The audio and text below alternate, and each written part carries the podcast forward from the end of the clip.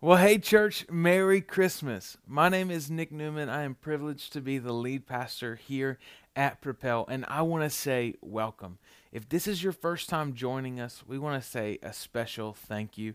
We consider it an honor for you to spend some time with our church family today. And if you're looking for a great church home, we would love for you to consider Propel that. Do us a favor, visit our website, propel.church slash online, and fill out a digital connect card. Let us know you're here. We'd love to connect with you and pray for you as you navigate your relationship with Jesus. For those of you who call Propel Church home, this is a great time to go ahead and share the video. If you're in a watch party, be sure to engage. If you're in a house party, high five somebody around you. We are excited because we are entering into the Christmas season. It is we're past Thanksgiving now. It's now appropriate for you to have your Christmas tree up, and and I want to say welcome uh, from my home. We're entering into a brand new series called "I'll Be Home." For Christmas. And as we've shared with you throughout this season, Tori and I have been praying for and believing for God to open up the doors for us to move into Mount Pleasant. And, and God did that. He provided that. And so I thought, man, as we're doing this series, I'll be home for Christmas. How cool would it be to be in our living room? And so you're in our living room today, and, and I consider you a part of uh, of our family. So we're glad that you're here, excited to be kicking off this series. This season, uh, not not just the Christmas season or the holiday season, but 2020 in general has been this year where uh, I have felt incredibly scattered. And not only have I felt scattered, I've felt like in a lot of ways our church family has been scattered since uh, we haven't really gathered together in person for a Sunday worship experience since March. And so as we've navigated this scattering season, like my heart for you as, as like a spiritual father has really been trying to figure out where my kids are at, how they're doing, what's going on in your lives, and how we can be praying for you and serving you. But all in all, I've just felt really scattered. And a few weeks ago, I was kind of reading through some scripture and I came across this passage in Acts chapter 8, verse 4. And this is around the time where Jesus has died, he's risen again, he's ascended to be with the Father, and the gospel is now going out, but the church was dispersed. There was this big scattering after Pentecost took place. And now, this is what it says in Acts chapter 8, verse 4. Those who had been scattered preached the word wherever they went. So there was this incredibly big eh, moment where the church was all together, but then there something took place. There was persecution, there was opposition, there was strife, there was struggle. And so the church gets scattered. The church is sent out to be the hands and feet of Jesus all around the world. And what happens when they're scattered is they don't just get scattered and then cower back or settle down. They're not just worried about everything that's going on in the world around them. Acts chapter 8, verse 4 says that when those people were scattered, they chose to share the gospel, to preach the word wherever they went. And I don't know what your 2020 has looked like. I don't know where you're at in your relationship with Jesus. But here's what I do know in a lot of ways, we're still scattered. And when we're scattered, it's easy for you and I to kind of focus on everything that we have going on rather than seeing scattering as an opportunity to preach the word wherever we go. Rather than seeing uh, our scattering being an opportunity for us to share how good Jesus is with broken and hurting people. And so, what these followers of Christ were doing is they were so passionate about their faith, their commitment to Christ was visible. And then, as they went out into the world, more people met Jesus because these people understood that being scattered was really being sent. And being sent is the opportunity for you and I to be used by God in a powerful, powerful way. And so, uh, if you're, as we were reading through Acts chapter 8, verse uh, 4, I looked at what the word scattered really meant. And it's going to appear on the screen. Um, it's this word disperio. And as we were looking at this Greek word, what's really interesting is uh, dia means throughout, and sperio means to sow seed. Isn't it cool that as you and I are scattered, the whole intentionality of being scattered is actually that we would sow seeds throughout wherever we go? That in our lives, in our workplace, here's what I know because you are, a, if you're a follower of Jesus and you're watching this today, you've been sent out to preach the good news of Jesus wherever you're at. In your workplace, you're called to sow seed. In your family, you're called to sow seed. When you end up at that table at Christmas time with some family you haven't seen in years, you're called to sow seed. Whenever you end up in a conversation with that crazy uncle, and you may be thinking to yourself, well, I don't have a crazy uncle. You may be the crazy uncle, right? Or aunt. Every family's got one, and if you can't find them, it's probably you. Whenever you're in these conversations, in these moments, every single moment you're going to have in this Christmas season is an opportunity for you to share the goodness, the hope, and the message of Jesus with every single person. I love when we're called seed sowers because one of the responsibilities of those uh, who are called to sow seeds are simply to plant.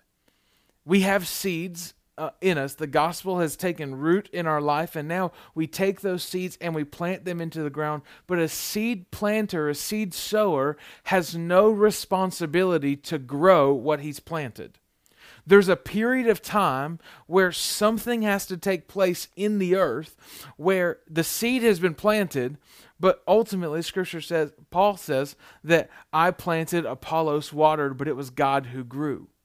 The growth process for other people is not your responsibility. You're a seed sower. You're called to plant, you're called to share. And oftentimes in our culture, in our world, we get so fixated and caught up with our role or responsibility. Like we want to help people meet Jesus so much that if we have a conversation about Jesus with them and they don't respond that day, we feel like we failed. No, no, you're a seed sower. And you don't know the amount of seeds that you'll plant now that may take harvest 10 years from now. So, so follower of Jesus, person who calls Propel Church home, in this Christmas season, I want to challenge you to sow seeds of the gospel into people's lives. And you may be thinking to yourself, well, what kind of seed are we planting? Well, it's not a tomato seed, it's did tomatoes have seeds? I don't know. Dro- tomatoes do have seeds because I ate them in front of you one year on stage. They're gross. They're gross. Sunflowers. Sunflowers have good seeds, but that's not the kind of seed we're talking about. We're talking about the seed of the gospel to sow the good news in people's lives. So today I want to just make sure that you and I really understand the true meaning of Christmas, why we celebrate why we acknowledge all that Jesus has done, and why we want to make sure that every single person in the world knows just how good God is. So, if you're taking notes, um, head over to Isaiah chapter 7, verse 13 through 14. This is what it says Then Isaiah said, Hear now, you house of David. Is it not enough to try the patience of humans? Will you try the patience of my God also?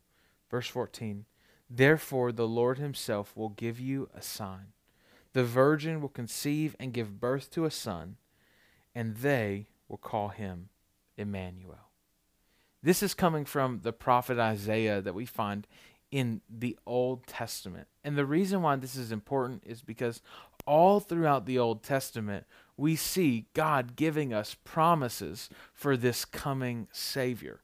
We see that God is declaring that one day a Savior will come, and they're having conversations about what this Savior will actually be like, what He will look like, how He will come to pass, the suffering He will endure for our sake. And so Isaiah is saying to these people who are crying out for a king, who are crying out to a Savior, hey, you're going to know He comes when this happens. And so, if you're taking notes, the first seed that we plant in the life of people is number one, God fulfills his promises.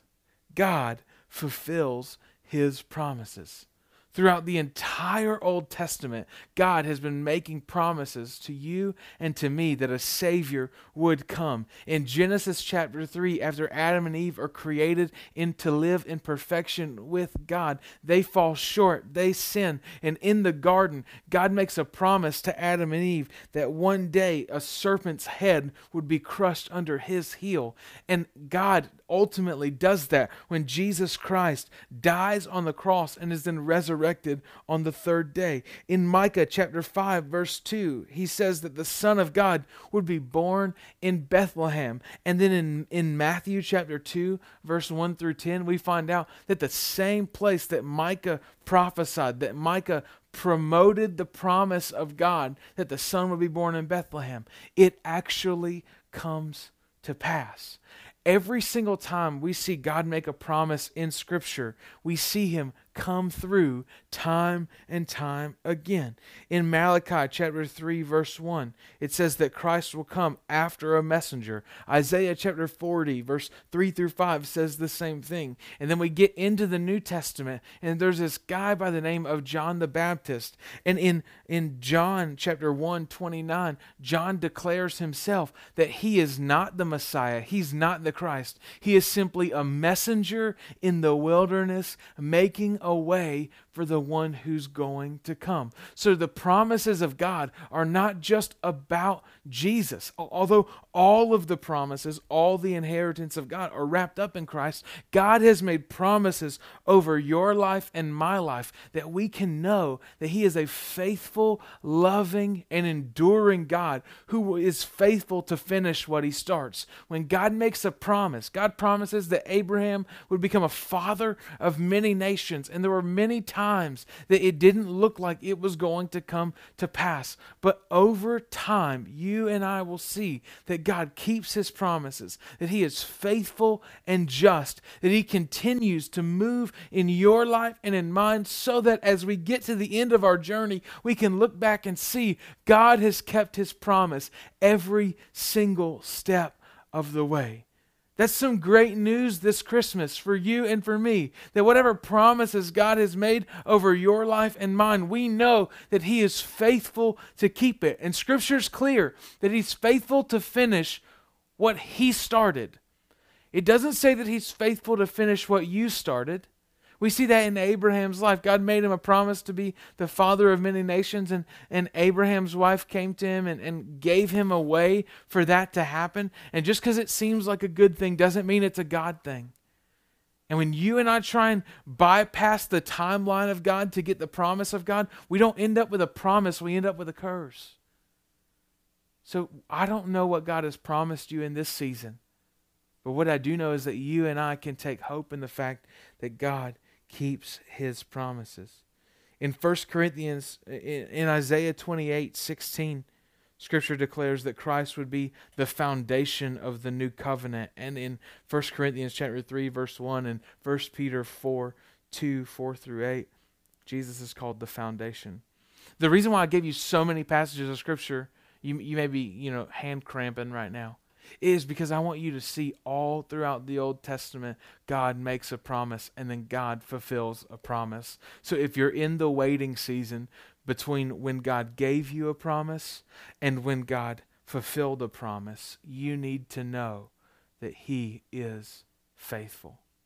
I'll be honest with you, it was not too long ago when I felt discouraged. I, really have this heart and desire to be back in our church facility. I'm, I've been wondering why in the world God would give me a promise years ago to be in that school, and then we tried to buy it and we couldn't, and then finally the door opened, and, and now we can't meet back in that facility till we get HVAC. And I was just frustrated. And the Lord took me to a passage of scripture in Zephaniah chapter 3. And in Zephaniah chapter 3, verse 20, he said, I am bringing you home again. And here's what I know, church that was all I needed to hear. The only thing I needed to hear is that God had a promise to bring us back. And now I move and operate in faith, knowing that He is faithful to finish whatever He starts. That He is a God who keeps His promise and He keeps His word every single time. God has not decided in 2020 to stop being faithful. He is the same yesterday, today, and forever. Here's the second thing the seeds that we plant in this season is that God is with us. God is with us. That Isaiah passage that we read in the very beginning said that they would call him Emmanuel. In Matthew chapter 1 verse 23, it says the same thing. He pulls back in the promise in Isaiah chapter 7 and it says that the virgin will give birth and they will call him Emmanuel, which means God with us. Probably some of the best news of all in this Christmas season is that God is not distant, He is not absent, but He is with you and He's with me. The good news for us as, as followers of Jesus is that God will never leave us nor forsake us. He is with us in our strife, He is with us in our struggle. And when Jesus comes to this earth, it is God showing up for you and for me because there was a gap created by sin, and God, in order to pay for that sin, needed to draw near to us. He draws near to the brokenhearted. He draws near to the broken. He comes to the hurting. Mark chapter 2 verse 17 says that Jesus is, is talking to the Pharisees about why he came in the first place. And he says, I did not come for the well, for the well don't need a physician. I came for the sick and to save sinners. Jesus is a hospital for the broken. And if you're watching this video today and you're hurting and you're frustrated and you feel like God is not with you, I need you to hear the truth of God's word and the truth that we plant in this Christmas season season, which is no matter what we feel like, God is with us. No matter what you're going through or what you're facing, God is with you. For some of you, you're struggling right now because you've lost a loved one. And it's tough. Know that God is not leaving you to deal with the pain and frustration on your own, but He is with you, He is for you. Some of you are struggling because you've got all of this anger and frustration built up inside of you. And you feel like because of your mess or your mistakes, maybe you're in an addiction, that there's no way God would be near you. But you know, while you were still sinning, Jesus came and died for you. He knew exactly what he was getting into by drawing close to us in the world. He chose to draw near. He chose to come to us so that we could experience His goodness, His grace, His mercy, and His fulfillment. No matter where you're at in this season, God is with you. That His design and desire is to be close to us. And in this Christmas season, He takes that step. He comes near. Jesus would then go on to live a sinless life and ultimately die in our place. Christmas is not the end, it's the beginning.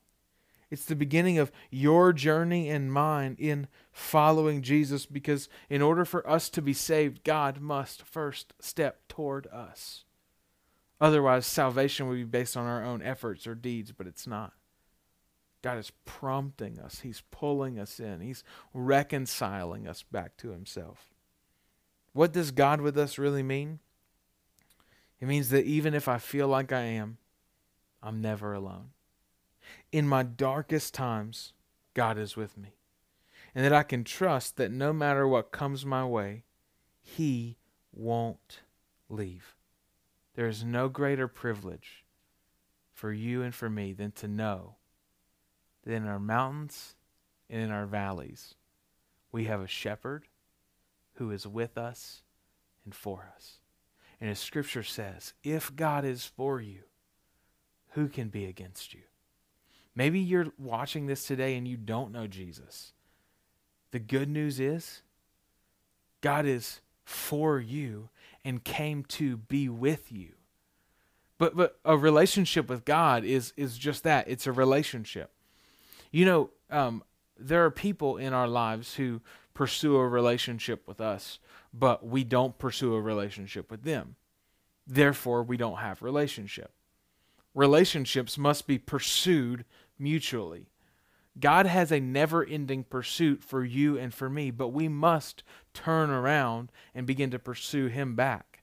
And as we pursue Him back, that's when relationship begins to happen. That's when God is with us, really transforms the way we live our lives. And here's the third thing it shows us that God made a way for our sins to be paid for. So if you're wondering like what kind of seeds do we plant in this season, what I'm trying to show you and I is that God is faithful to keep his promises, that God is with us, but that's not all. Because when sin separates us from God, God made a promise for us to be saved. But He didn't just make a promise for us to be saved, He made a way for that to take place. And that's the entire reason that Jesus came. It wasn't just to give us a model to follow, because while Jesus is the ultimate teacher, if Jesus is just a teacher, He will just change your behavior, not transform your life.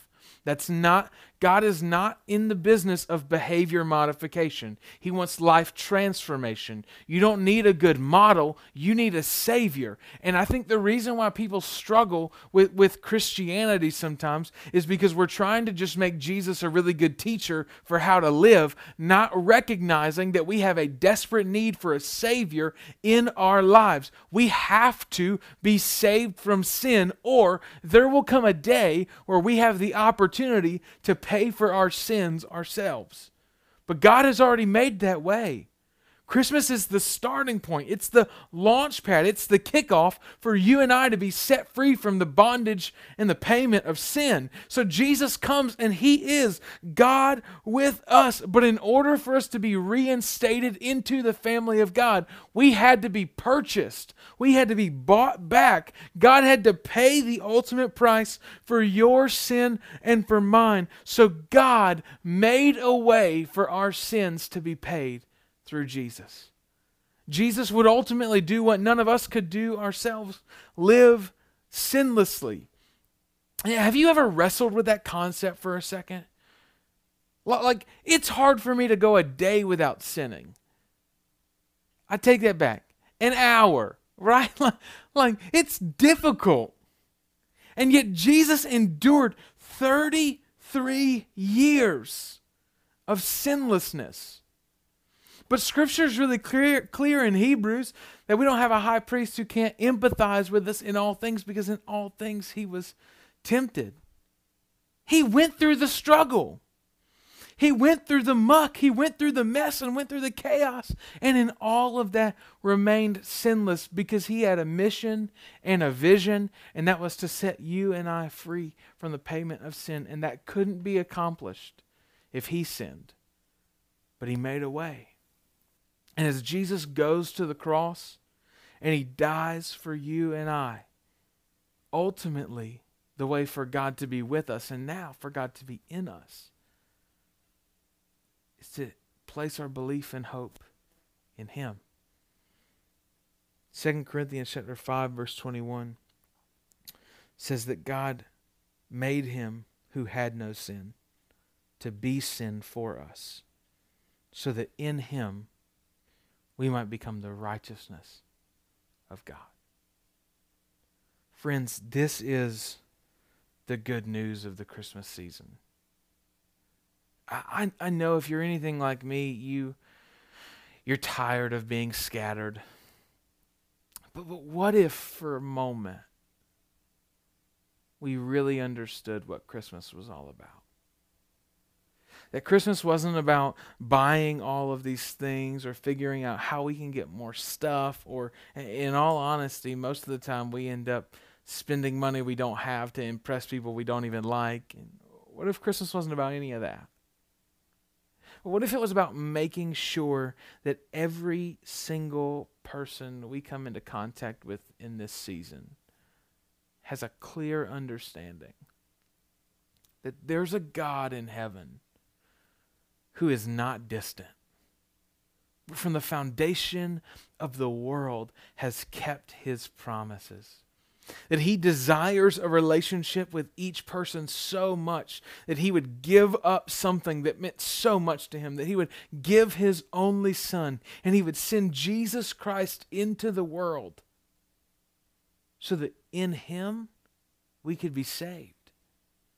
That's what John 3:16 and 17 is all about. That God loved the world so much that he sent his only son that whoever would believe in him would not perish but have everlasting life. And verse 17 makes it really clear that God did not send his son into the world to judge the world or condemn the world, but to save the world through him.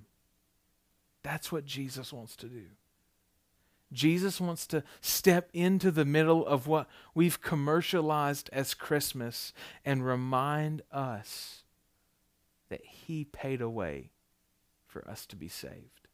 That He made a way so that you and I in Him could experience life change. And if we made Christmas all about that, and we actually became the hands and feet of Jesus, I think it would change not only the way we live, but it would change our communities. It would change Mount Pleasant. It would change Concord. It would change Locust and Richfield and Midland and, and Harrisburg. And every single area around us would become transformed by the truth and the reality of who Jesus really is.